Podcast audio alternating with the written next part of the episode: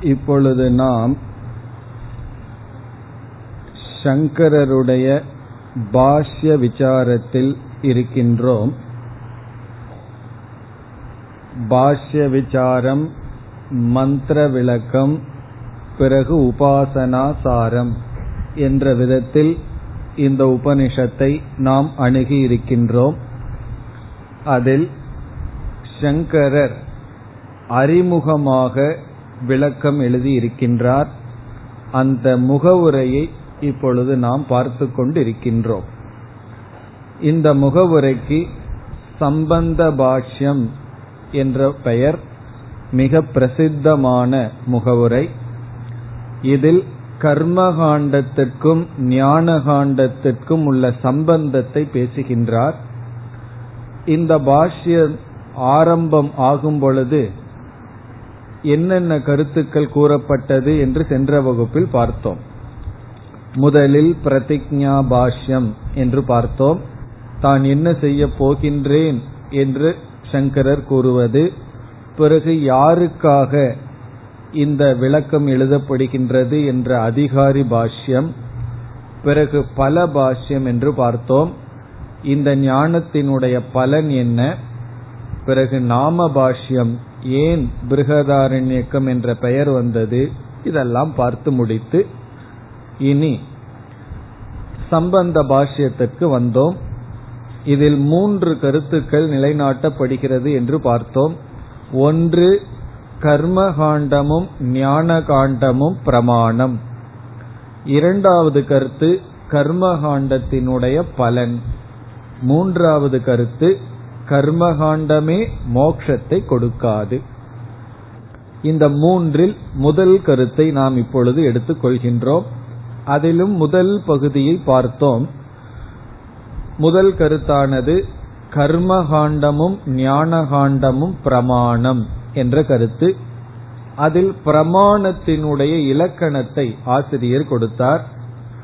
என்ன இலக்கணம் கொடுக்கப்பட்டது என்றால் எல்லா பிரமாணங்களும் அதாவது எல்லா வேதமும் இங்கு பிரமாணம் என்றால் வேதம் இங்கு எல்லா வேதமும் அதாவது முழு வேதத்தினுடைய பகுதியும் நமக்கு இஷ்டத்தை அடைய அனிஷ்டத்தை நீக்க இஷ்ட பிராப்தி அனிஷ்ட பரிகாரம்.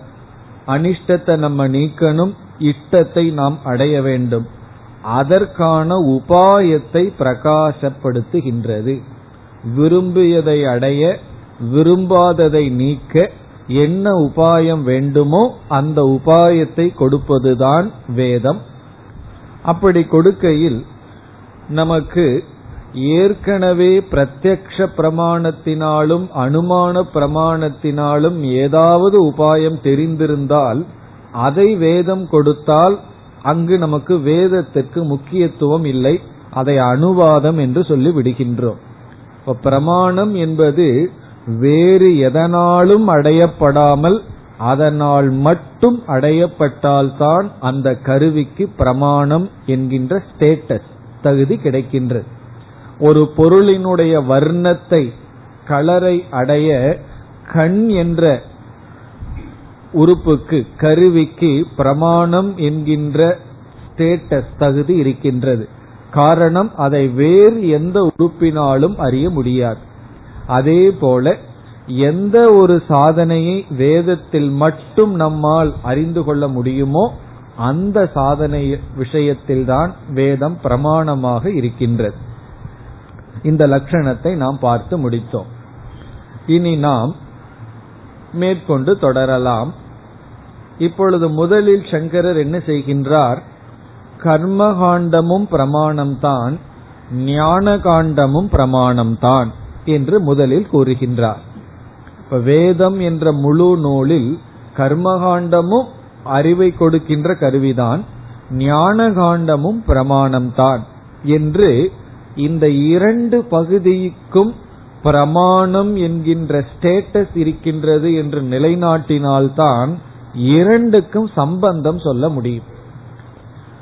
இரண்டுமே பிரமாணம் என்று யாரால் ஏற்றுக்கொள்ளப்படுகிறதோ அவர்களுக்குத்தான் நாம் சம்பந்தத்தை பேச முடியும்.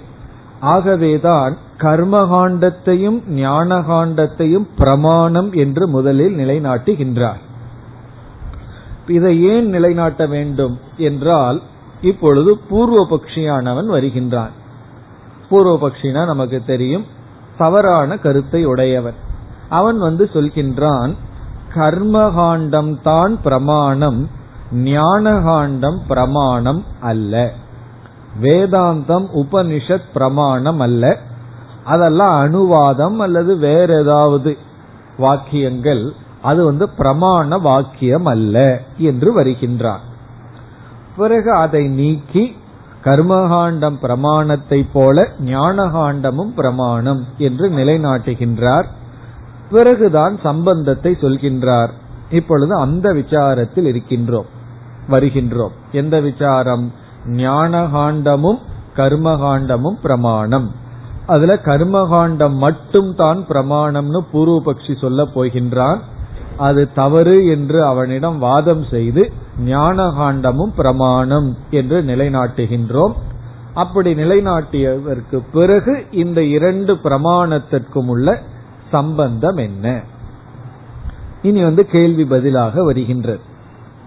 பூர்வபக்ஷி சொல்கின்றான் இப்பொழுது பூர்வபக்ஷியினுடைய விசாரம் அல்லது ஆர்குமெண்ட் அவன் சொல்றான் கர்மகாண்டம்தான் பிரமாணம். காரணம் என்னவென்றால் எந்த ஒரு வாக்கியம் கர்மத்தை போதிக்கின்றதோ அந்த வாக்கியத்தை தான் பிரமாணமாக எடுத்துக்கொள்ள வேண்டும். அந்த வாக்கியத்தினால் தான் பிரயோஜனம் இருக்கின்றது. வேதாந்தத்துல எந்த விதமான கர்மத்தையும் போதிக்காமல் ஏற்கனவே இருக்கின்ற ஒன்றை பற்றி பேசுகிறது என்று நீங்கள் கூறுவதனால் அதை நான் பிரமாணமாக எடுத்துக்கொள்ள மாட்டேன் என்று சொல்கின்றான். இப்ப வாக்கியத்தை ரெண்டா பிரிக்கிறோம். கர்ம போதக வாக்கியம் ஒரு விதமான வாக்கியம். கர்ம போதக வாக்கியம். கர்ம போதக வாக்கியம்னா அந்த வாக்கியத்தை கேட்டா அந்த வாக்கியத்திலிருந்து நாம செயல்பட்டு ஆக வேண்டும். செயலில் தூண்டுவது செயலை உபதேசிப்பது. செயல்படுத்துகின்ற வாக்கியம் செயலை போதிக்கின்ற வாக்கியம் கர்மன ஆக்டிவிட்டி செயல். போதகன அது செயலை உணர்த்துகின்ற செயல் செய்ய சொல்கின்ற வாக்கியம். அந்த வாக்கியத்தை கேட்டோம்னா நம்ம அது செயல்ல ஈடுபடுத்தும். இரண்டாவது வாக்கியம் சித்த போதக வாக்கியம். சித்த போதக வாக்கியம்னா ஏற்கனவே இருக்கின்ற ஒன்றை பற்றி சொல்கின்ற வாக்கியம். அந்த வாக்கியத்தை கேட்டா நம்ம செயல்ல ஈடுபட மாட்டோம் செயல்ல தூண்டப்பட மாட்டோம் இருக்கிறத அது அப்படியே சொல்றது சித்த போதக வாக்கியம். கர்ம போதக வாக்கியம் என்றால் அந்த வாக்கியம் நம்மை செயலில் தோண்டும். உதாரணமாக ஒருவரிடம் நீர் கொண்டு வாருங்கள் அப்படின்னு சொல்ற. இந்த வாக்கியம் வந்து என்ன வாக்கியம்? கர்ம போதக வாக்கியம். எனக்கு தண்ணீர் கொண்டு வாங்கல்னு கேட்ட உடனே அவர் என்ன பண்ணுவார்? அப்படியே நின்றுட்டு இருந்தாருன்னு வச்சுக்கோமே. ஒரு பிரயோஜனம் இல்லை. கேட்ட உடனே அவர் செயலில் ஈடுபடுவார். என்ன? என்னுடைய வாக்கியமே செயலில் தூண்டுகின்ற வாக்கியம். பிறகு நான் இனி ஒன்னு சொல்கின்றேன். இந்த மேஜையின் மீது புஸ்தகம் இருக்கிறது அப்படின்னு சொல்றேன். அதை கேட்டுட்டு என்ன பண்ணுவார்? சரின்னு தலையாட்டுவார். இல்ல அதுவும் கேட்டுட்டு பேசாம தான் இருக்க முடியும். இது வந்து சித்த போதக வாக்கியம். சித்த போதக வாக்கியம்னா அதை கேட்டதுக்கு பிறகு ஒரு பிரவருத்தி வராது. சரி இருக்குன்னு சொல்கிறீர்கள் அவ்வளவுதான். மீறினா அதுக்கு என்ன என்ன என்ன பண்ண சொல்றீங்கன்னு கேட்பார். புஸ்தகம் டேபிள் இருக்குன்னு சொல்கிறீர்கள் எதுக்கு எங்கிட்ட சொல்கிறீர்கள்? சரி அதுக்கு என்ன என்ன பண்ண சொல்கிறீர்கள்னு கேட்பாரே தவிர அந்த வாக்கியம் ஒரு விதமான செயலிலும் தூண்டாது. அப்படி ரெண்டு வாக்கியம் இருக்கு. கர்ம போதக வாக்கியம் சித்த போதக வாக்கியம். நம்ம என்ன சொல்றோம் வேதாந்தத்துல? உபனிஷத்து வந்து அகம் பிரம்மாஸ்மி தத்துவமசி இப்படி எல்லாம் வாக்கியம் இருக்கே. இது வந்து சித்த போதக வாக்கியம்னு சொல்றோம். நீ ஏற்கனவே பிரம்மனா இருக்கின்றாய். நான் பிரம்மனாக இருக்கின்றேன். இந்த ஆத்மா பிரம்மனாக இருக்கிறது. அவ்வளவுதான். ஸ்டேட்மெண்ட் ஆஃப் ஃபேக்ட் சித்த போதக வாக்கியத்துக்கு ஆங்கிலத்தில் ஸ்டேட்மெண்ட் ஆஃப் ஃபேக்ட் அதாவது ஒரு உண்மைய வந்து சொல்வது. இருக்கிறத சொல்றது. அதுல ஒரு மாற்றமும் இல்லாம இருக்கிறத சொல்றது. கர்ம போதக வாக்கியம்னு சொன்னா செயலில் தூண்டுதல். இதை செய்யி அதை செய்யி என்று செயல்படுத்தும் வாக்கியம். பிறகு இருக்கிறத சொல்ற வாக்கியம். இப்ப பூர்வபக்ஷி என்ன சொல்றான்? கர்ம போதக வாக்கியம் தான் பிரமாணம். சித்த போதக வாக்கியம் எல்லாம் பிரமாணம் அல்ல. அப்படிங்கிறது பூர்வபக்ஷியினுடைய கருத்து. இப்ப இந்த விஷயமான விசாரத்தை சங்கரர் வந்து பிறகு மிக மிக அதிகமாக அல்லது விஸ்தாரமாக செய்ய போகின்றார். இது வந்து வெறும் அறிமுகம்தான். அதனால இங்கேயும் மிக சுருக்கமாகத்தான் நாம் பார்க்கின்றோம். இப்படிப்பட்ட ஒரு கருத்தை அறிமுகப்படுத்திய உடனே விளக்கம் அதிகம் கொடுக்கவில்லை என்றால் மனசுல ஒரு அரிப்பு இருக்கும். இது சம்பந்தமா ஏதோ தெரிஞ்சுக்க வேண்டியது இருக்குமேனு தோன்றும்.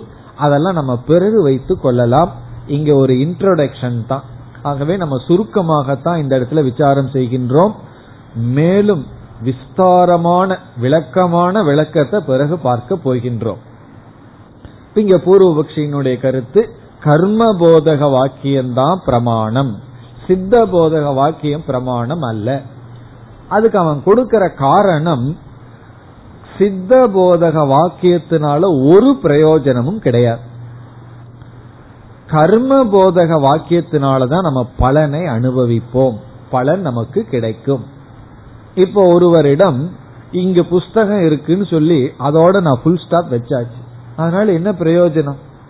இருக்கிறத இருக்குன்னு சொல்றதுனால ஒரு பிரயோஜனமும் கிடையாது. கர்ம போதக வாக்கியம்தான் பிரயோஜனம். அதாவது நம்ம வந்து டாக்டர் கிட்ட போறோம். தலை வலிக்குதுன்னு டாக்டர் கிட்ட போறோம். டாக்டர் வந்து எதோ ஏதோ செக் பண்றார் என்னென்னமோ பண்ணிட்டு அவர் கடைசியில ஒரு ஸ்டேட்மெண்ட் சொல்றார். ஆமாம் உங்களுக்கு தலை வலிக்கிறது. அப்படின்னு சொல்றார் அது வந்து அதோட அவர் ஃபுல் ஸ்டாப் நீங்க வந்து தலை வலிக்குதுன்னு எங்கிட்ட வந்தீர்கள். நான் எல்லா விதமான ஆராய்ச்சியும் பண்ணேன் பண்ணிட்டு இப்ப நான் வந்து உங்களுக்கு முடிவு சொல்றேன். ஆமா உங்களுக்கு தலைவலி இருக்கு. இது வந்து சித்த போதக வாக்கியம். ஏற்கனவே என்ன இருக்கோ அதை வந்து அவர் சொல்றார். பூர்வபக்ஷி கேக்குறான் இதனால என்ன பிரயோஜனம்? இதனால ஒரு பிரயோஜனமும் கிடையாது. நான் தலைவலிக்குதுன்னு போனேன். அவர் வந்து தலை வலிக்குதுன்னு சொல்லி சொன்னார். பிறகு எது பிரயோஜனம்னா அவர் வந்து மருந்து எழுதி இந்த மருந்த வாங்கி சாப்பிடுங்கன்னு சொல்றார். ஒரு பிரிஸ்கிரிப்ஷன் கொடுக்கிறார். அந்த பிரிஸ்கிரிப்ஷன் என்னன்னா அது கர்ம போதக வாக்கியம். அதனாலதான் பிரயோஜனம். நம்ம தலைவலியை கன்ஃபார்ம் பண்றதுக்கு டாக்டர் கிட்ட போறது இல்லை பிறகு என்னன்னா ஒரு செயலுக்காக போற. நம்ம வந்து ஒரு செயல்ல ஒரு தூண்டணும் என்ன சொல்லணும்? இதை செய்யுங்க இதை செய்யக்கூடாது. இதை செய்யுங்க அப்படிங்கிறது விதி இதை செய்யக்கூடாதுங்கிறது நிஷேதம். அப்படி இந்த கர்ம போதக வாக்கியம் ரெண்டா இருக்கு. விதி வாக்கியம் நிஷேத வாக்கியம். இதை செய்ய வேண்டும் இதை செய்யக்கூடாதுன்னு சொல்ற. அந்த வாக்கியம்தான் நமக்கு பிரயோஜனத்தை கொடுக்குது. இப்ப டாக்டர் கிட்ட எதற்கு போறோம்னா ஒன்னா விதி அல்லது நிஷேதத்தை கேட்கறதுக்கு தான் போறோம். ஏன்னா அதனாலதான் நமக்கு பலன் கிடைக்குது. அதே போல நம்ம வேதத்துக்கிட்ட எதற்கு போறோம்னா வேதம் சொல்ற ஒரு கமாண்ட் கர்மத்தை வாங்கிட்டு அதற்காக வேதத்துக்கிட்ட போறோம். அங்க போனதுக்கு அப்புறம் ஏற்கனவே ஏதோ ஒரு உண்மை இருக்கு. அந்த உண்மையை சொல்லுது அப்படின்னா அதை கேட்கறதுனால மட்டும் என்ன பிரயோஜனம்? வெறும் அறிவினால மட்டும் பிரயோஜனம் இல்லை. ஆகவே கர்ம போதக வாக்கியம்தான் பிரமாணம். ஏற்கனவே இருக்கின்ற ஒரு ஃபேக்ட் ஒரு நியதிய சொல்ற வாக்கியத்துக்கு பிரமாணம்ங்கிற ஸ்டேட்டஸ் கிடையாது அப்படின்னு பூர்வபக்ஷி சொல்கின்றான் இதனுடைய மேலும் விளக்கம் பிறகு பார்க்கலாம். இதற்கு வந்து சங்கரர் வந்து அறிமுகமா இருக்கிறதுனால மிக சுலபமான பதில் சொல்லிட்டு வந்துடுறார் இதே கேள்வி மீண்டும் வரப்போகுது. இதுல மேலும் சில பூர்வபக்ஷம் எல்லாம் வரப்போகுது. அதற்கு ஆழ்ந்து சங்கரர் உள்ளே சென்று பதில் சொல்ல போறார். ஆனா இந்த இடத்துல என்ன பதில் சொல்றாருன்னா சித்த போதக வாக்கியம் பிரமாணம். அத வந்து மிக எளிமையா நிலைநாட்டுகின்றார் இந்த இடத்துல. பிறகு நம்ம விஸ்தாரமா நிலைநாட்டுற காரணமே வேறையா இருக்க போகுது. ஆனா இந்த இடத்துல எப்படி நிலைநாட்டுகின்றார்னு சொன்னா அதே பூர்வபக்ஷியிடம் கேட்கின்றார் கர்மகாண்டத்துக்குள்ள இருக்கிற எல்லா வாக்கியங்களும் பிரமாணம் தானான்னு கேட்கிறார். பூர்வபக்ஷி ஆமான்னு சொல்றான். வேதாந்தத்துக்குள்ள உபனிஷத்துக்குள்ள வந்தா தான் பிரயோஜனம் இல்லை ஏன்னா நீ பிரம்மனா இருக்க அதுவா இருக்கன்னு சொல்லுது. அது சித்த போதக வாக்கியத்துல பிரயோஜனம் இல்லை கர்மகாண்டத்தில் இருக்கிற எல்லா வாக்கியங்களும் முழு கர்மகாண்டமே பிரமாணம்தான் அப்படின்னு பூர்வபக்ஷி சொல்கின்றான் இப்ப நம்ம என்ன சொல்றோம்? கர்மகாண்டத்துக்குள்ளேயும் கூட சித்த போதக வாக்கியம் இருக்கு. அதை நீ பிரமாணமாக ஏற்றுக்கொண்டுள்ளாய் உன்னை அறியாமல் சொல்றோம். கர்மகாண்டத்துக்குள்ளேயும் சித்த போதக வாக்கியம் இருக்கு. அதாவது ஸ்டேட்மெண்ட் ஆஃப் ஃபேக்ட் இருக்கிறத சொல்றது. எது நியதியா இருக்கோ அதை சொல்ற வாக்கியம் இருக்கு. அதை நீ உன்னை அறியாமல் நீ அதை பிரமாணமாக ஏற்றுக்கொண்டுள்ளாய். அப்படி இருக்கையில வேதாந்தத்துல வர்ற சித்த போதக வாக்கியத்தை நீ பிரமாணம்னு ஏற்றுக்கொள்ளாமல் இருப்பது தவறு. இதுதான் நம்முடைய பதில். அது என்னங்கிற உதாரணத்தை பார்க்க போகின்றோம். இப்ப நம்முடைய பதில் என்னவென்றால் நீ வந்து செயல்ல தூண்டுற பாக்கியம்தான் பிரயோஜனத்தை கொடுக்கும் பிரமாணம்னு சொல்ற. வேதாந்தம் வந்து உன்னை செயல்ல தூண்டாது இருக்கிறத சொல்லுது. உனக்கு தெரியாத விஷயத்த மட்டும் சொல்றதா இருக்கிறதுனால அது ஒரு அறிவை கொடுக்கும் கருவின்னு ஒத்துக்க மாட்டேன்னு சொல்ற. ஆனா உன்னுடைய கர்மகாண்டத்திலும் உனக்கு தெரியாத விஷயத்த சொல்லி இருக்கு. அதை நீ பிரமாணம்னு ஏற்று கொண்டுள்ளாய் அப்படின்னு நம்ம சொல்றோம். உடனே அந்த பூர்வபக்ஷி என்ன கேட்பான் எங்க எங்க அப்படி ஒரு வாக்கியம் இருக்கு? கர்மகாண்டத்துல. எந்த சித்த போத வாக்கியம் கர்மகாண்டத்தில் இருக்கிறத நான் ஏற்றுக்கொண்டேன்னு சொல்லுங்கள். அப்படின்னு நம்ம இடத்துல கேட்கின்றான். சங்கரர் கிட்ட கேட்கிறான். அதற்கு சங்கரர் பதில் சொல்றார். ஒரு யாகம் செய்தால் அந்த யாகத்திற்கு சொர்க்க பலன் இருக்கு. இந்த சொர்க்க பலன் இந்த யாகம் வந்து கர்ம போதக வாக்கியம்தான். ஏன்னா அந்த யாகத்துல வந்து இந்தந்த விதத்துல செய்ய வேண்டும்னு யாகத்தை படிச்ச செயல்ல தூண்டுகின்றது. அந்த யாகத்தினுடைய பலன் என்ன? சொர்க்கத்துக்கு செல்லுதல். சொர்க்கத்துக்கு எப்ப செல்லுவது? சொர்க்கத்துக்கு போகணும்னா மினிமம் குவாலிபிகேஷன் என்ன? என்ன சொர்க்கத்துக்கு போகணும்னா? மண்டையை போடணும்னு அர்த்தம். சாக வேண்டும் இறக்க வேண்டும். இறந்ததற்கு பிறகுதான் சொர்க்கத்துக்கு போக முடியும். எனக்கு சொர்க்கத்துக்கு போலான்னு ஆசை இருக்குன்னு ஒருத்தர் சொல்றார். நம்ம கேட்கறோம் எப்போ அப்படின்னு. இப்பவே போலாம்னு ஆசை இருக்குன்னா உடனே அவரை க்ளோஸ் பண்ணணும். மினிமம் குவாலிபிகேஷன் காரணம் என்ன? சொர்க்கம்ங்கிறது இறந்ததற்கு பிறகு அதே ஜீவன் எந்த கர்த்தா செயல் பண்ணானோ அதே கர்த்தா போய் அனுபவிக்கின்ற ஒரு போக பூமி. இவன் வந்து சொர்க்க பலனை ஒத்துக்கிறான் சொர்க்கத்தை ஏற்றுக்கொள்கின்றான். பிறகு வந்து அந்த யாகத்தை ஏற்றுக்கொள்கின்றான். இப்போ வந்து சங்கரர் கேட்கிறார் சங்கரர் சொல்றதுக்கு முன்னாடி இனி ஒன்னையும் நம்ம சொல்லிடலாம்.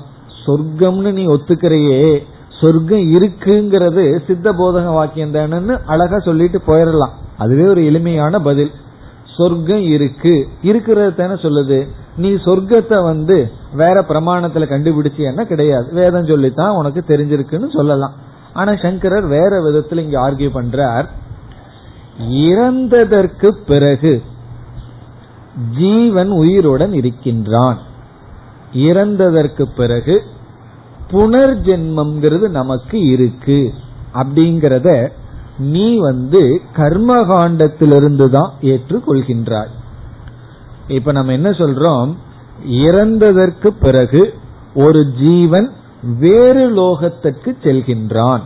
அந்த ஜீவன் மீண்டும் இருக்கின்றான். புனர்ஜென்மம் இருக்கின்றது. இதை நீ கர்மகாண்டத்திலிருந்து ஏற்றுக்கொண்டுள்ளாய். புனர்ஜென்மத்தை நீ ஒத்துட்டாத்தேன சொர்க்கத்துக்கு போற யாகத்தையே செய்ய முடியும். இந்த உடல் போனதுக்கு அப்புறம் முழுமையா போயிடுதுங்கிற நம்பிக்கை உனக்கு இருந்தால் அந்த யாகத்தையே செய்ய முடியாது. அப்ப கர்மகாண்டத்துல என்ன சொல்லப்பட்டிருக்கு? இறந்ததற்கு பிறகு ஒரு ஜீவன் உயிரோடு இருக்கின்றான். அவனுடைய சூக்ம சரீரம் அழிவதில்லை. அவன் மீண்டும் அதே கர்த்தா வேறு லோகத்துக்கு செல்கின்றான். இந்த வாக்கியம் எந்த விதமான கர்மத்தையும் போதிப்பதில்லை. இது வந்து இருக்கின்ற ஒரு ஃபேக்ட சொல்ற விஷயம். எது? புனர்ஜென்மம். சுருக்கமா சொன்னா புனர்ஜென்மம்னு இருக்குங்கிறது கர்மகாண்டத்திலேயே நமக்கு கிடைக்கின்ற விஷயம். இப்ப இந்த வாக்கியத்தை நீ ஏற்றுக்கொண்டுள்ளாய். இப்ப புனர்ஜென்மத்தை நீ வந்து வேதத்திலிருந்து ஏற்றுக்கொண்டுள்ளாய். ஆகவே அதுவும் வேத பிரமாணத்திலிருந்து கிடைச்ச ஞானம் அது எந்த செயல்லையும் தூண்டும் ஞானம் அல்ல. அப்படி புனர்ஜென்மத்தை நீ ஏற்றுக்கொண்ட காரணத்தினால் அந்த புனர்ஜென்மத்தை கூறுகின்ற வாக்கியம் எந்த செயலையும் சொல்கின்ற வாக்கியம் அல்ல அந்த புனர்ஜென்மம் சித்த போதக வாக்கியம். அதை நீ ஏற்றுக்கொண்டுள்ளாய். அதுபோல வேதாந்தத்தில் இருக்கிற சித்த போதக வாக்கியமும் பிரமாணம். உன்னுடைய கர்மகாண்டத்துல கர்மத்தை போதிக்காம இருக்கின்ற நியதிய சொல்ற வாக்கியத்தை பிரமாணம்னு ஏற்றுக்கொண்டால் ஞான காண்டத்திலையும் அந்த வாக்கியத்துக்கு பிரமாணம் என்கின்ற ஸ்டேட்டஸ் இருக்கின்றது. இது நம்முடைய பதில். புனர்ஜென்மத்துக்கு போக வேண்டாம் சொர்க்கத்தையே சொல்லலாம். இருந்தாலும் இங்க புனர்ஜென்மத்தை சொல்ற. பிறகு பூர்வபக்ஷி என்ன சொல்றான்? வேதம்ங்கிறது எந்த வாக்கியம் பிரமாணம்னா வேற எந்த பிரமாணத்திலையும் தெரிந்து கொள்ளாம வேதத்துல மட்டும் தெரிந்து கொண்டாதான் அது பிரமாணம். அது எல்லோராலும் ஏற்றுக்கொள்ளப்பட்ட கருத்து. அவன் சொல்றான் புனர்ஜென்ம நான் வேதத்திலிருந்து தெரிந்து கொள்ளவில்லை. அது பிரத்யக்ஷ பிரமாணம் அப்படின்னு அவன் சொல்றான். வேதத்திலிருந்து புனர்ஜென்மத்தை நான் தெரிஞ்சுக்கல நான் என்னுடைய பிரத்யக்ஷ பிரமாணத்திலிருந்து தெரிஞ்சுக்கிறேன்னு அவன் பதில் சொல்றான். இப்படி பதில் சொல்வதனால் அது வேதத்தில் இருந்தா தானே பிரமாணம்னு ஏற்றுக்கொள்ளணும். நான் என்னுடைய பிரத்யக்ஷ பிரமாணம் அனுபவத்தில் எனக்கு தெரியுது புனர்ஜென்மம் இருக்கு. ஆகவே சித்த போதக வாக்கியமான புனர்ஜென்ம ஞானம் நான் வேதத்திலிருந்து எடுக்கவில்லை. என்று அவன் பதில் சொல்கின்றான். நம்ம வந்து நீ வேதத்துல மட்டும் தெரிந்து கொள்ற விஷயத்த சித்த போதக வாக்கியத்தை நீ எடுத்துக்கொண்டுள்ளாய்னு சொன்னதுக்கு அப்படி கிடையாதுன்னு சொல்றான். அதற்கு நம்முடைய பதில் சங்கரர் பதில் சொல்றார் பிரத்யக்ஷ பிரமாணத்திலிருந்து புனர்ஜென்மங்கிற ஞானம் வந்திருந்தால் இந்த உலகத்தில் இருக்கிற மக்களுக்குள்ள கருத்து வேறுபாடே இருந்திருக்கார் ஆனா ஒருத்தர் புனர்ஜென்மம் இருக்குங்கிறாங்க ஒருத்தர் இல்லைங்கிறாங்க. இந்த விஷயத்துல பெரிய குழப்பம் இருக்கின்றது. அஸ்தி தேகே நாயம் அஸ்தி செய்கே அப்படின்னு சொல்லி இறந்ததற்கு பிறகு ஒருவன் இருக்கானா இல்லையாங்கிற விஷயத்துல குழப்பம் இருக்கின்றது. இந்த குழப்பம் இருந்திருக்காது. பிரத்யக்ஷ பிரமாணத்திலிருந்து இந்த ஞானம் வந்திருந்தா. இந்த குழப்பம் இருக்கிறதுனால இது பிரத்யக்ஷ பிரமாணத்திலிருந்து வரவில்லைன்னு சங்கரர் சொல்றார். அதாவது இறந்ததற்கு பிறகு நாம தொடர்கின்றோம்ங்கிற விஷயம் அனுபவத்திலிருந்து எந்த ஞானேந்திரியங்களிலிருந்தும் வரவில்லை. அப்படி வந்திருந்தா இந்த விஷயத்துல குழப்பமே இருந்திருக்கார் இது புஸ்தகமா இல்லையா அப்படிங்கிறது யாருக்கு குழப்பம்? யாருக்குமே குழப்பம் இல்லை. ஏன்னா பிரத்யக்ஷ விஷயம். எல்லோரும் ஏற்றுக்கொள்கிறார்கள். ஆகவே புனர்ஜென்ம விஷயத்தில் அப்படி அல்ல. சிலர் புனர்ஜென்மம் இல்லைன்னு சொல்கிறார்கள் சிலர் இருக்குன்னு சொல்கிறார்கள். ஆகவே யாருமே அனுபவத்துல நிரூபிக்க முடியாது. சயின்ஸ்ல நிரூபிக்க முடியாது. டெட் பாடியை வச்சோ எதை வச்சோ புனர்ஜென்மம் இருக்குன்னு நிரூபிக்க முடியாது. ஆகவே இது பிரத்யக்ஷ விஷயம் அல்ல சங்கரர் சொல்ற கருத்து. அதுக்கு அவர் கொடுக்கிற ஆர்குமெண்ட் என்னன்னா அதுல வந்து குழப்பம் இருப்பதனால். விப்ரதி பத்தேங்கிறார் விப்ரதி பத்தினா கருத்து வேறுபாடு இருப்பதனால். எப்படி ஆர்குமெண்ட் போகுதுன்னு பார்ப்போம். இந்த வேதாந்தம் படிச்சுட்டோம் அப்படின்னா நமக்கு நல்ல ஆர்கியூ பண்ண பழகிடுவோம் அதுக்காக ஆர்கியூ பண்ண கூடாது அது வேற விஷயம். ஆனா நல்ல ஆர்கியூமெண்ட் நமக்கு வந்து அந்த புத்தி சூக்மமா வந்துடும் இப்பவே பார்க்க போறோம் எப்படி ஆர்கியூமெண்ட் வரப்போகுதுன்னு சொல்லி. அதனாலதான் வேதாந்தம் படிச்சவங்கிட்ட ஆர்கியூ பண்ண போக கூடாது போனோம் அப்படின்னா ஃபெயிலியர் ஆயிடுவோம். காரணம் என்ன? அவ்வளவு தூரம் புத்தி இது இருக்கும். கொஞ்சம் வேதாந்த உள்ள போயிட்டு அவர்கள் ஆர்கியூ பண்ண மாட்டார்கள். அறகுறையா படிச்சிருந்தா பண்ணிட்டு இருப்பார்கள். இனி அடுத்த ஆர்கியூமெண்ட் என்னன்னு சொன்னா பூர்வபக்ஷி சொல்றான். நம்ம என்ன சொல்லியிருக்கோம்? பிரத்யக்ஷ விஷயத்துல கருத்து வேறுபாடு இருக்காது அப்படின்னு சொல்லியிருக்கோம். ஆனா கருத்து வேறுபாடு புனர்ஜென்ம விஷயத்துல இருக்கு. ஆகவே அது பிரத்யக்ஷ விஷயம் அல்ல ஆர்குமெண்ட் ஸ்டெப் புரிகின்றதோ? நேரடியா அனுபவிக்கிற விஷயத்துல குழப்பம் வராது. அப்படி குழப்பம் வந்தால் அது நேரடியான விஷயம் அல்ல.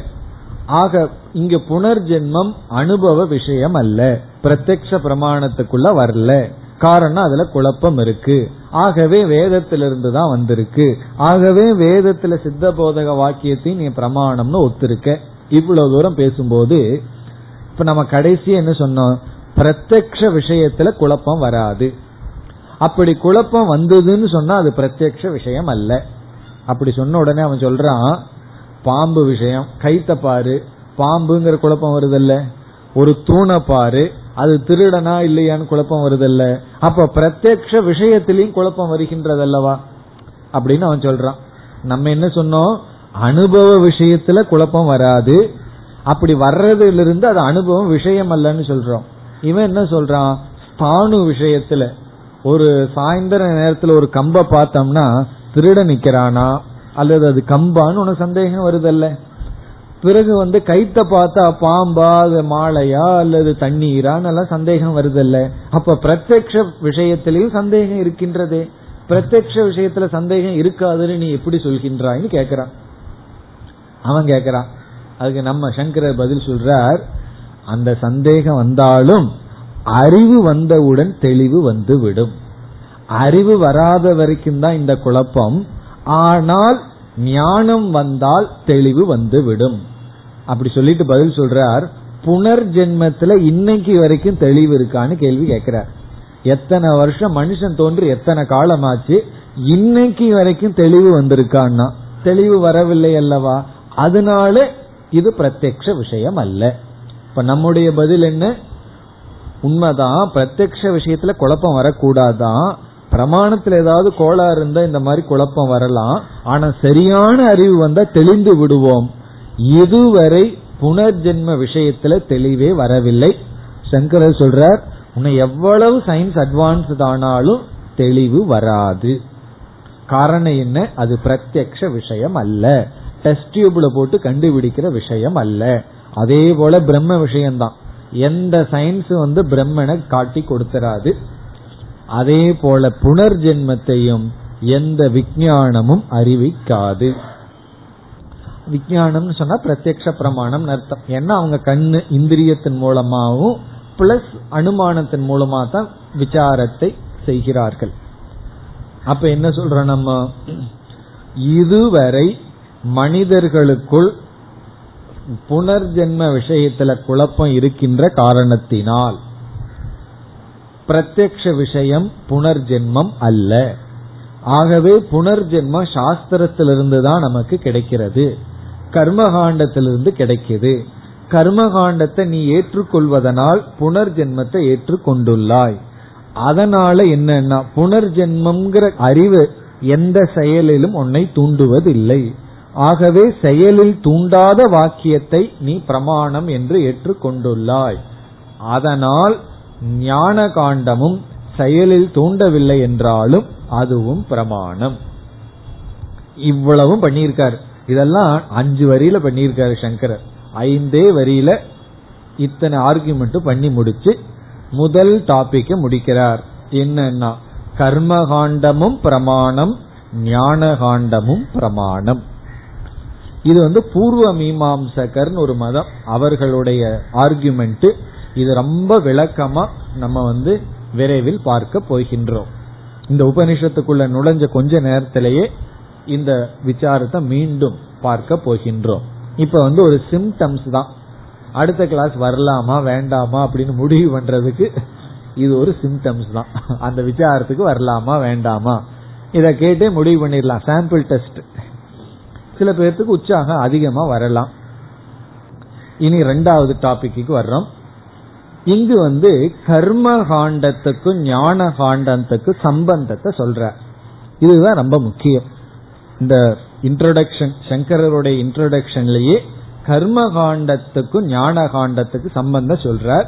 நான் சம்பந்தத்தை பேசணும்னா ஈக்குவல் ஸ்டேட்டஸ் வேணும்.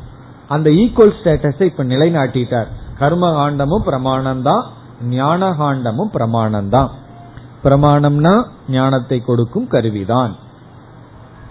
இப்ப இங்க எப்படி சம்பந்தத்தை சொல்றார் என்றால் முதல்ல கர்ம காண்டத்தினுடைய பலனை எல்லாம் சொல்றார். அப்படி சொல்லும் பொழுதே ஞான காண்டத்தோடு அது எப்படி சம்பந்தம் ஆகுதுன்னு நமக்கு தெரிகின்றது. அப்படி சொல்லும் பொழுது கர்ம காண்டத்தினுடைய பலனை முதலில் பிராடா ரெண்டு தலைப்புல பிரிக்கிறார். ஒன்று சம்சாரம். அது ஒரு பலனம் சம்சாரத்தை கொடுக்கிறது தான் கர்மகாண்டத்தினுடைய ஒரு பலன். அது ஒரு ஹெட்டிங் அதுல சம்சாரத்துக்குள்ள என்ன வச்சு காப்பாற்றி கொண்டு இருக்கின்றது. சந்தாம்சி எஸ்ய பர்ணாணி. சம்சார விரக்ஷத்துக்கு இலைகள் போல இருக்கிறது கர்மகாண்டம். இந்த கர்மகாண்டத்தினுடைய ஒரு பலன் என்னன்னு சொன்னா நம்ம சம்சாரத்தில் தொடர வைக்கின்றது. எப்படியெல்லாம் தொடர வைக்கிறதுங்கிற கருத்தை சொல்ல போற. பிறகு இரண்டாவது பலன் என்ன? அதுதான் நமக்கு இங்க ரொம்ப முக்கியம். அது என்னவென்றால் இந்த சம்சாரத்தை பலகீனப்படுத்துகின்றது.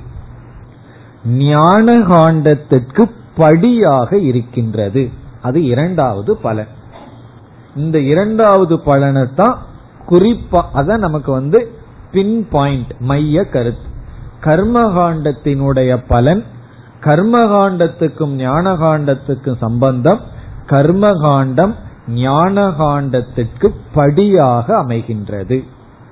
அமையலாம் அமைக்கலாம்.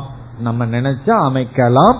இல்லைன்னு சொன்னா நான் படியா அமைச்சிக்க விரும்பலன்னு சொன்னா நம்ம வந்து கீழேயே என்ன பண்ணிட்டு இருக்கான் நீந்திட்டே இருக்கலாம். கர்மகாண்டத்துல சம்சாரத்திலேயே இருக்கலாம். முதல்ல இந்த கர்மகாண்டம் வந்து எப்படியெல்லாம் சம்சாரத்துல வச்சிருக்குன்னு பார்ப்போம்.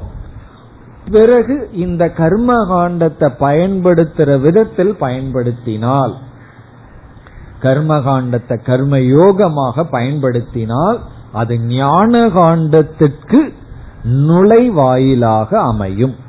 ஞான காண்டத்தினுடைய கேட் நுழைவாயில் கர்ம காண்டம் கர்ம காண்டத்தின் வழியாத்தான் ஞான காண்டத்துக்கு போக முடியும்.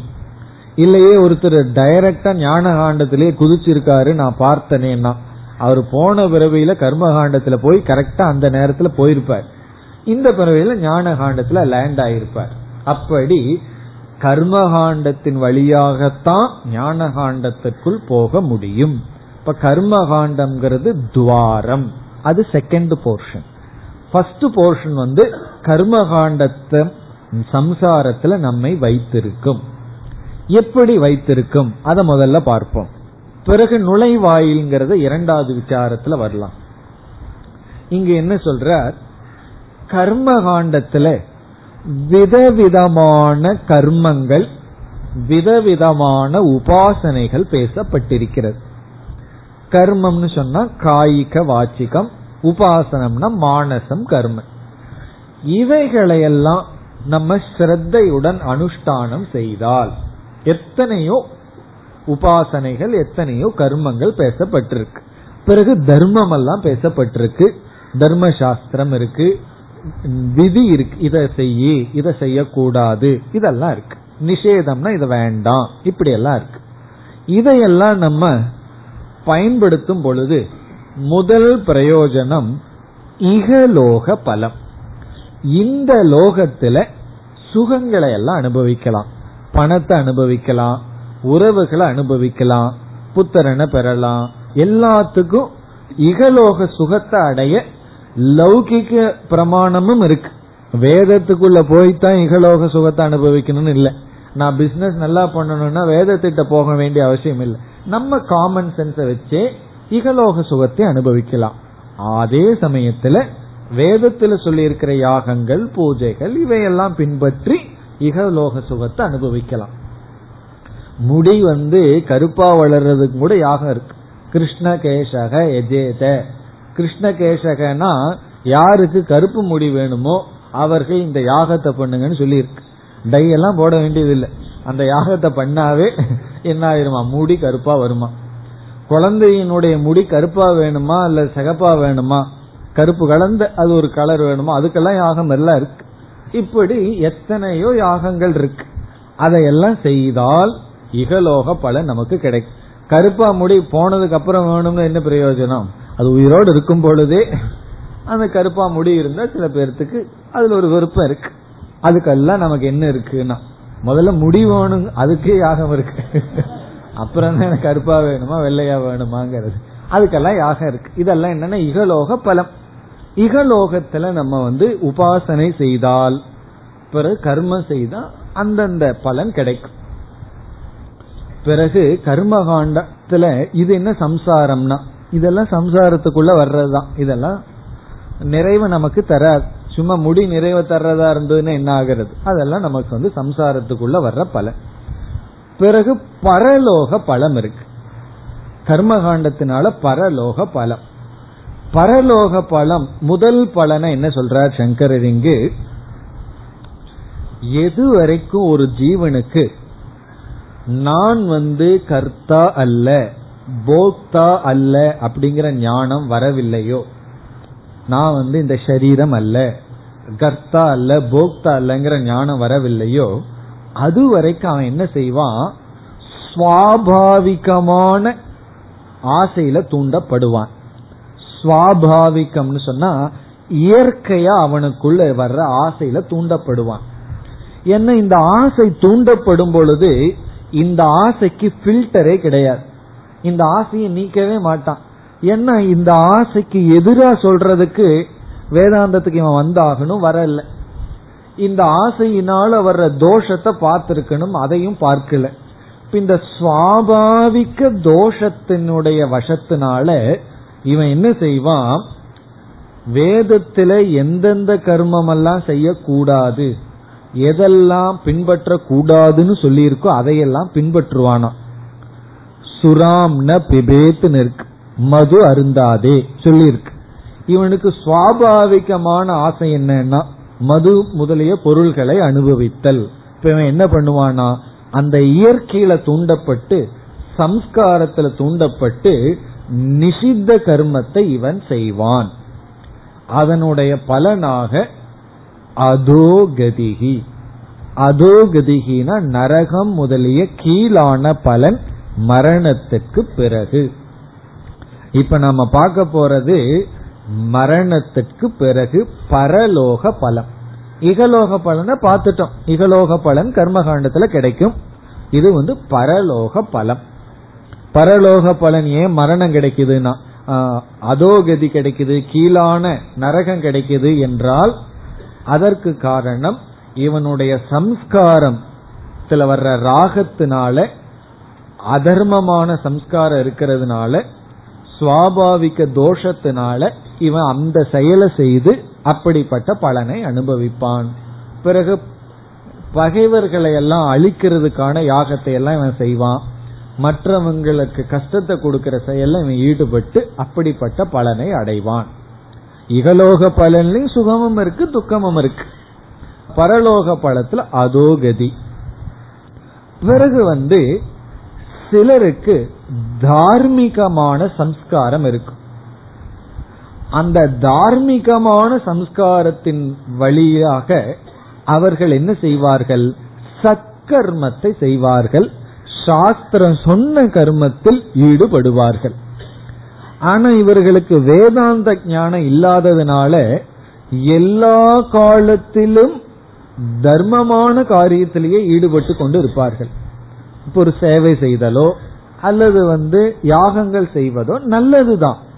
ஆனா இதனுடைய குறை இவர்களுக்கு தெரியாமல் இதனால மோட்சத்தை அடைய முடியாதுங்கிற விஷயத்தை தெரியாமல் செயலிலேயே ஈடுபட்டு கொண்டிருப்பார்கள். அப்படி ஈடுபட்டு கொண்டிருப்பவர்களுக்கு சொர்க்கலோகம் பலம். இது வந்து இரண்டாவது பரலோக பலம். முதல் பிரயோஜனம் வந்து அதார்மிக் வாழ்க்கையா இருந்தா கீழான பலன் சிலரை பார்த்தோம்னா வேதாந்தத்துக்கு வரமாட்டார்கள் செயல்லையே ஈடுபட்டு கொண்டு இருப்பார்கள் அவர்களுக்கு என்ன பிரயோஜனம்னா சொர்க்கம் சொர்க்கலோகத்துக்கு போவார்கள். பிறகு மூணாவது ஆள் இருப்பார்கள். இவர்களுக்கு கொஞ்சம் சத்துவ குணம் இருக்கும். இவர்கள் உபாசனையில் ஈடுபட்டு கொண்டு இருப்பார்கள் காயிகமான செயலில் ஈடுபட மாட்டார்கள் மானசமான செயலில் ஈடுபடுவார்கள்.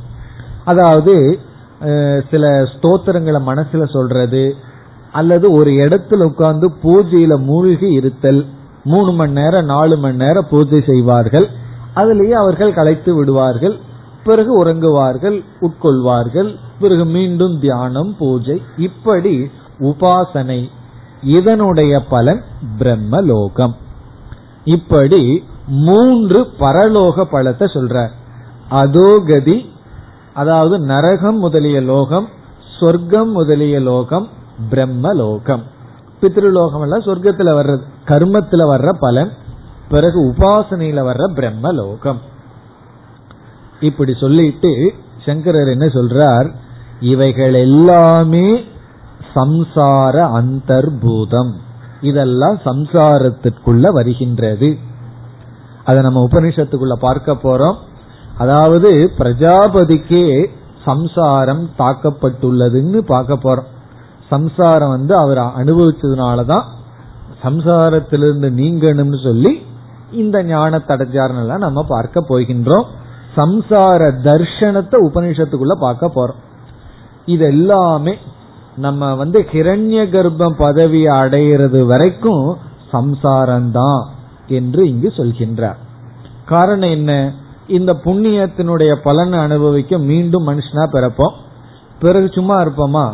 ஏதாவது சம்ஸ்காரம் உள்ள வேலை செய்யும். உடனே பாவத்தை பண்ணுவோம் துக்கத்தை அனுபவிப்போம் மீண்டும் பிறப்பை எடுப்போம். இப்படி இந்த பிறவி கடலில் நம்மை தொடர வைக்கின்றது கர்ம காண்டம் இகலோக சுகம் துக்கம் பரலோக சுக துக்கத்தை கொடுத்து இந்த சம்சாரத்துல நம்மை வைத்திருக்கும். இது கர்மகாண்டத்தினுடைய முதல் பலன். இது நமக்கு முக்கியம் இல்லை இத வந்து சம்சார கதி. இனி இரண்டாவதுக்கு வர்றோம் அதுதான் நமக்கு முக்கியம். அதான் இங்க சங்கரர் சொல்ல வர்ற இப்ப நம்ம நிக்கிற இடம் தான் மைய கருத்து சென்ட்ரல் பாயிண்ட் இந்த பாஷ்ய விசாரத்திலேயே. இப்ப இங்க என்ன சொல்கின்றார்? இதே வேதம் சொன்ன கர்மத்தை நம்ம சித்த சுத்திக்காக பயன்படுத்தும் பொழுது அதாவது இந்த உலகத்துல எனக்கு போகம் வேண்டாம் இந்த கர்மத்தினுடைய பலனா வர்ற புண்ணியத்தை வச்சு நான் இந்த உலகத்தில் இருக்கிற போகத்தை அனுபவிக்கிறதுக்கு பயன்படுத்தவில்லை. எனக்கு சித்த சுத்தி தேவை என்று கர்ம யோகமாக செய்யும் பொழுது இந்த கர்மகாண்டம் ஞான காண்டத்துக்கு பாதையாக அமைகின்றது. அதை இங்கு சொல்கின்றார். இந்த கர்மகாண்டம் வந்து ஞான காண்டத்துக்கு பாதையாகின்றது. கர்மகாண்டக உபாயம் ஞான காண்டம் உபேயம். கர்மகாண்டம்ங்கிறது மார்க்கம் ஞான காண்டம் அடைய வேண்டிய இலக்கு. இப்ப கர்மகாண்டத்தை ஒழுங்கா பயன்படுத்தினா நாம எங்க போய் நிற்போம்னா ஞான காண்டத்துல போய் நிற்போம். ஞான காண்டத்துல போய் நின்ன உடனே கர்மகாண்டம்ங்கிற பஸ் மாதிரி. நம்ம ஸ்டாப்பிங் வந்த உடனே என்ன பண்ணணும்னா சில பேர் ஸ்டாப்பிங் வரும்போது தான் தூங்குவார்கள். அதுக்கு முன்னாடி விழிச்சிட்டு இருப்பார்கள். ஒரு ஸ்டாப்புக்கு முன்னாடி தூங்கி போவார்கள். அப்ப என்ன மறுபடியும் எங்காவது போயிட வேண்டியதுதான். அப்படி அந்த பஸ் வந்து நம்ம ஸ்டாப்பிங் வந்த உடனே முதல்ல என்ன செய்யணும் அடிச்சு பிடிச்சிட்டு இறங்கணும். எவ்வளவு வேகமா பஸ்ஸுக்குள்ள இருந்தோமோ அவ்வளவு விட கொஞ்சம் அதிகமான வேகத்துல இறங்கிடணும். இல்லைன்னா எடுத்துட்டு போயிடுவான். அதே போல எவ்வளவு வேகமா கர்மத்துக்குள்ள போனோமோ அவ்வளவு வேகமா கர்மத்தை விடணும்னு சொல்றார் சங்கரர் இங்கு. இதை கேட்கறதுனாலதான் ரொம்ப பேருக்கு கோவம் சங்கரர் மேல. சங்கரனா பிடிக்கிறது இல்லை நம்ம பேர்த்துக்கு விட சொல்றாரு பஸ்ல இருந்து இறங்க சொல்றாரு எனக்கு ஓரம் சீட்டு கிடைச்சிருக்கு. அப்படியே கொஞ்சம் தூரம் போனா நல்லா இருக்குமே. இறங்க சொல்றாரு இறங்கினா கஷ்டமாச்சே அப்படின்னு. ஆனா என்ன வழி இல்லை நீ எதுக்காக பஸ்ல ஏறினு கேக்குறாரு சங்கரர் இறங்க வேண்டிய இடத்துல இறங்குறதுக்கு தானே. அப்படி சொல்றார் கர்மகாண்டம்ங்கிறது ஞான காண்டத்துல உன்னை கொண்டு போய் விட்டுடுதுன்னு சொன்னா நீ இந்த கர்மகாண்டத்தை விட்டுறணும். கர்மகாண்டத்தினுடைய பலன் முடிஞ்சாச்சு.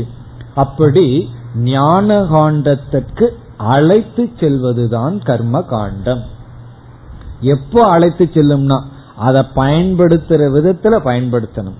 பயன்படுத்துற விதத்துல பயன்படுத்தவில்லை என்றால் இந்த கர்ம காண்டம் வந்து உன்னை வந்து அங்கேயே வச்சிருக்கும். எங்கேனா எந்த இடத்துல இருக்கிறையோ அங்கேயே வச்சிருக்கும். சில ஆட்டோ ரிக்ஷாவில் ஏறணும்னு சொன்னா சுத்தி விளக்கு அங்கேயே கொண்டு வந்து நிறுத்துவான். அப்படி சரியாக நம்ம ஏறினோம்னா கொண்டு போன இடத்துக்கு கொண்டு போவான். இல்ல அப்படின்னு சொன்னா நம்ம ஊரை எல்லாம் சுத்தி காமிச்சிட்டு அங்கேயே கொண்டு வந்து விடுவோம். அப்படி ஒருத்தருக்கு ஆச்சான் அவர் எதிர்த்த ஸ்ட்ரீட்டுக்கு போகணும். ஆட்டோ ரிக்ஷாக்காரங்கிட்ட கேட்டார் புதுசா.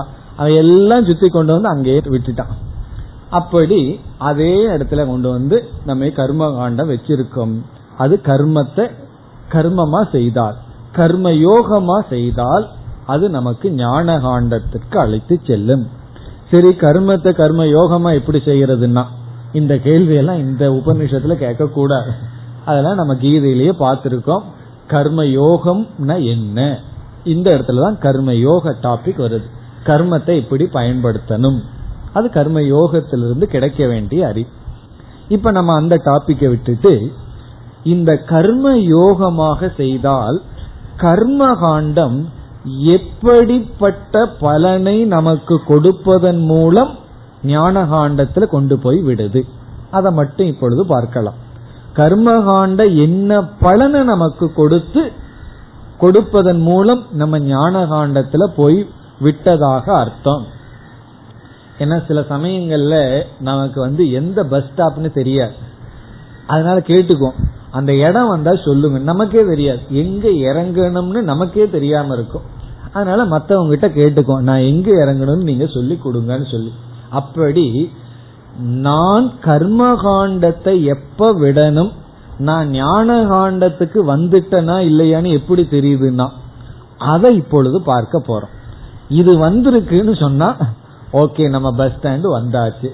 ஞான காண்டம் வந்தாச்சு. இறங்க வேண்டியதுதான் அர்த்தம். அதாவது எப்படிப்பட்ட பலனை கர்மகாண்டம் கொடுத்துட்டு அது போகும். இந்த விசாரத்தையும் இங்க நம்ம சாம்பிளுக்காக தான் பார்க்க போறோம். ஒரு முக்கியமான மந்திரம் வந்து நமக்கு வர போகின்றது இதே உபனிஷத்துல. இந்த கர்மகாண்டம் வந்து ஞான காண்டத்துக்கு எடுத்துட்டு போகுதுங்கிற ஒரு அழகான மந்திரம் இந்த உபனிஷத்துல வரப்போகுது. அங்க மீண்டும் நம்ம விஸ்தாரமா பார்க்க போகின்றோம். இப்ப இங்க வந்து வெறும் அந்த பாயிண்ட மட்டும்தான் இங்க பார்க்க போறோம். விளக்கம் பிறகு மீண்டும் பார்ப்போம். எப்படின்னு சொன்னா இங்கு ரெண்டு விதமான பலன். இந்த கர்மகாண்டம் வந்து ஞான காண்டத்துக்கு எடுத்துட்டு போறது ரெண்டு விதமான பலன். ஒன்று நமக்குள்ள கிடைக்கிற பலன். இனி ஒன்று நமக்கு வெளியே கிடைக்கிற பலன். நமக்குள்ள என்ன பலன் கிடைக்கும் என்றால் இரண்டு முக்கியமான பலனை கர்மகாண்டம் நமக்கு கொடுக்கும் எப்படின்னா ஞான காண்டத்துக்கு உள்ள எப்படி தள்ளி விடுதுன்னா நமக்குள்ள ரெண்டு பலன் நமக்கு வெளிய பலன் கொடுக்க போகுது. நமக்குள்ள ரெண்டு பலன் என்ன என்றால் ஒன்று விவிதிஷா இனி ஒன்று வைராகியம். விவிதிஷாங்கிறது இந்த உபனிஷத்தினுடைய வார்த்தை. அதனால அந்த வார்த்தையை சொல்றேன். நமக்கு தெரிஞ்ச வார்த்தை வந்து முமுக்ஷுத்துவம். ஒன்று முமுக்ஷுத்துவம் இனி ஒன்று வைராகியம் முமுக்ஷுத்துவம்னு சொன்னா பரமாத்மாவை பற்றிய ஞானத்தை அடையணுங்கிற இச்சா தீவிரமாகுதல். தீவிரமான மோக்ஷ இச்சா கர்மகாண்டத்தினுடைய பலன். அதை இனியும் தெளிவா சொல்ல போனா ஞான இச்சா அறிவை அடைய வேண்டும்ங்கிற ஆசை. ஏன்னா மோக்ஷத்துக்கு நேரடியான சாதனை ஞானம். அந்த ஞானத்தை அடையணுங்கிற ஆசை சாதாரண ஆசை இல்ல. தீவிர இச்சா. காரணம் என்னன்னா சாதாரண ஆசை மனசுக்குள்ள இருந்தா ஞானத்தை அடையிறதுக்கான முயற்சியில ஈடுபட மாட்டோம். ஈடுபடும் போது சில கஷ்டங்கள் வரும் விட்டுட்டு போயிடும் கிளாஸுக்கு வர்றது அவ்வளவு சுலபமா என்ன? எவ்வளவோ கஷ்டங்கள் எத்தனையோ வேலைகள்லாம் வெளியிருக்கு. நம்ம வந்து கஷ்டப்பட்டு உழைச்சி வாழ்ந்தா தான் மற்ற வாழ்க்கை நடக்கும். அதையெல்லாம் விட்டுட்டு வரணுங்கிறது அவ்வளவு சுலபம் அல்ல. வந்து இங்க போர் அடிக்காம இருக்கணுமே. அது அதை விட கஷ்டம். முன்பின்னு தெரியாதவங்களை ஒருத்தரை கூப்பிட்டு வந்து உட்கார்ந்து பாருங்க. கேபிட்டல் பனிஷ்மெண்ட் அது அவங்களுக்கு.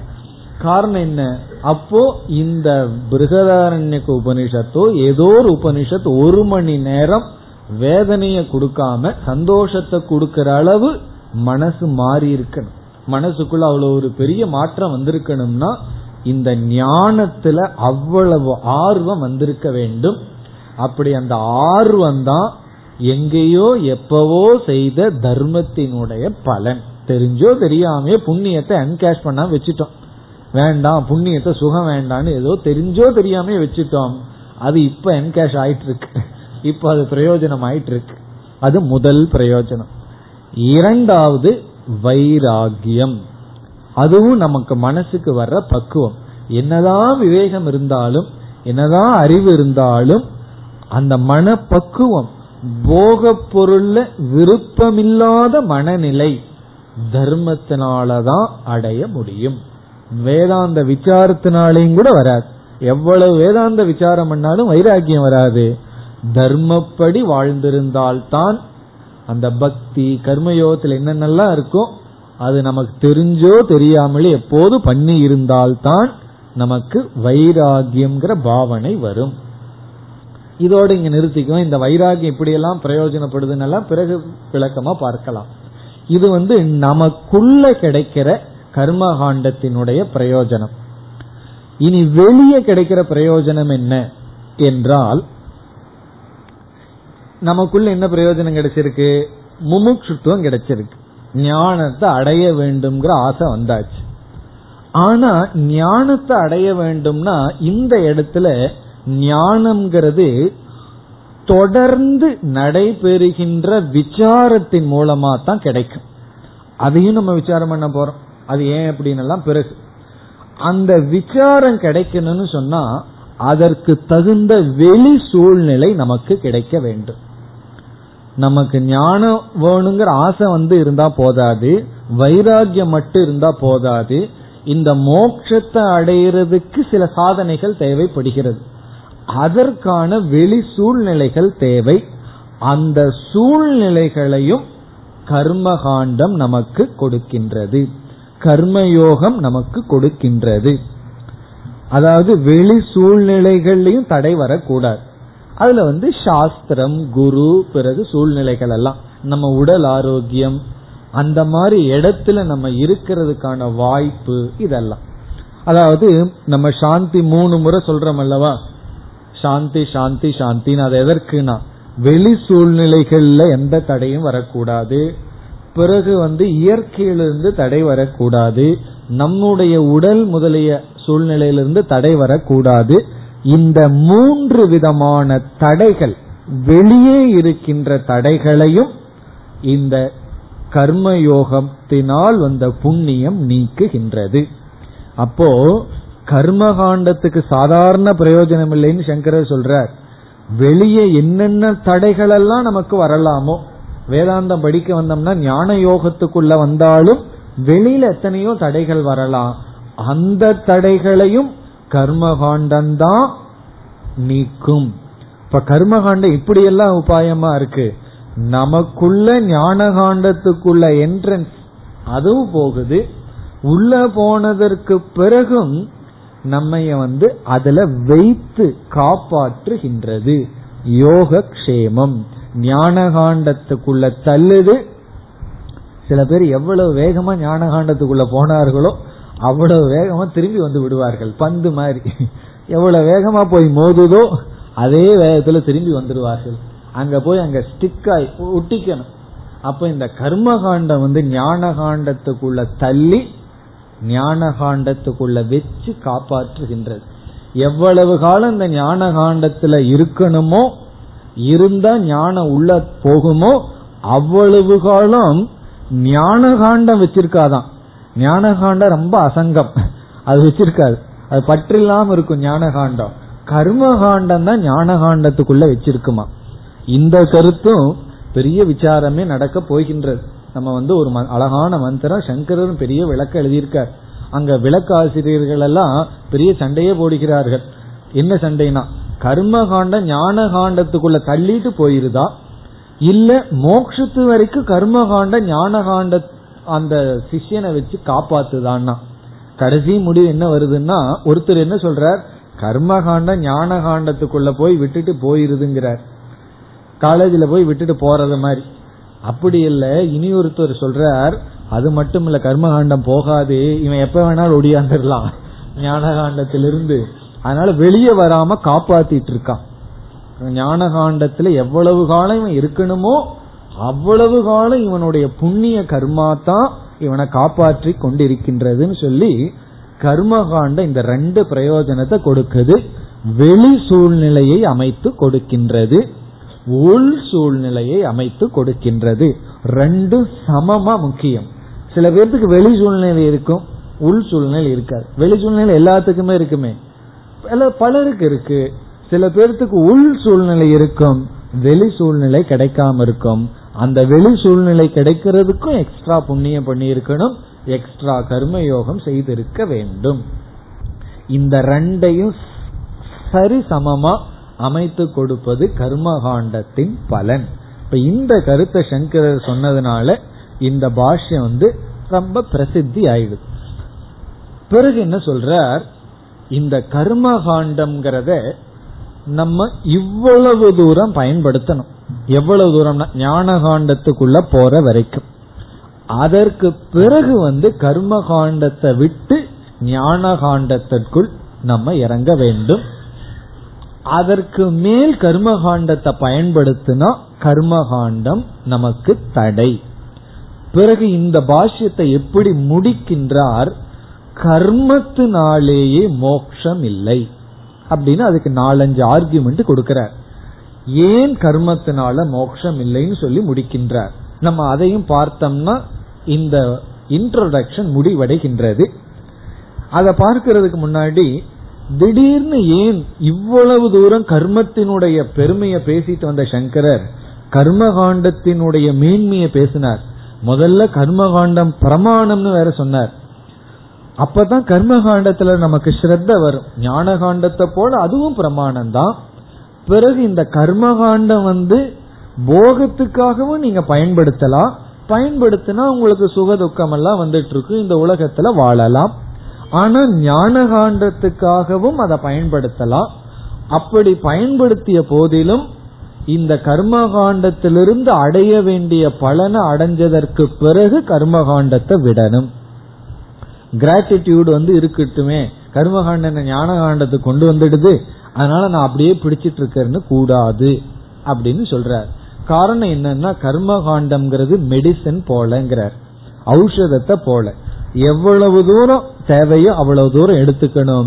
அதற்கு மேல மெடிசனை எடுத்தோம் அப்படின்னா அந்த மெடிசனே பாய்சன் மெடிசன் மட்டுமல்ல சாப்பாடே தான் சாப்பாடே எவ்வளவு தூரம் தேவையோ அதற்கு மேல எடுத்தோம்னா அதுவே விஷம்.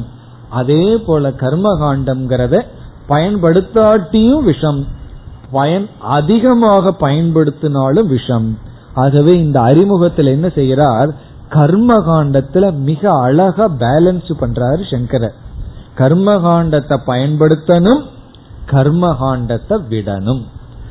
அதை எப்படி பயன்படுத்தினா சம்சாரம் எப்படி பயன்படுத்தினா மோட்சத்திற்கான ஞான காண்டத்திற்கான நுழைவாயில் பிறகு ஏன் விடணும்? அதை சொல்லி முடிக்கின்றார். நம்ம அடுத்த வகுப்புல கர்ம காண்டத்தினால மோட்சம் இல்லை ஏன் என்ற கேள்விக்கு பதிலை பார்ப்போம். ஓம் போர் நமத போர்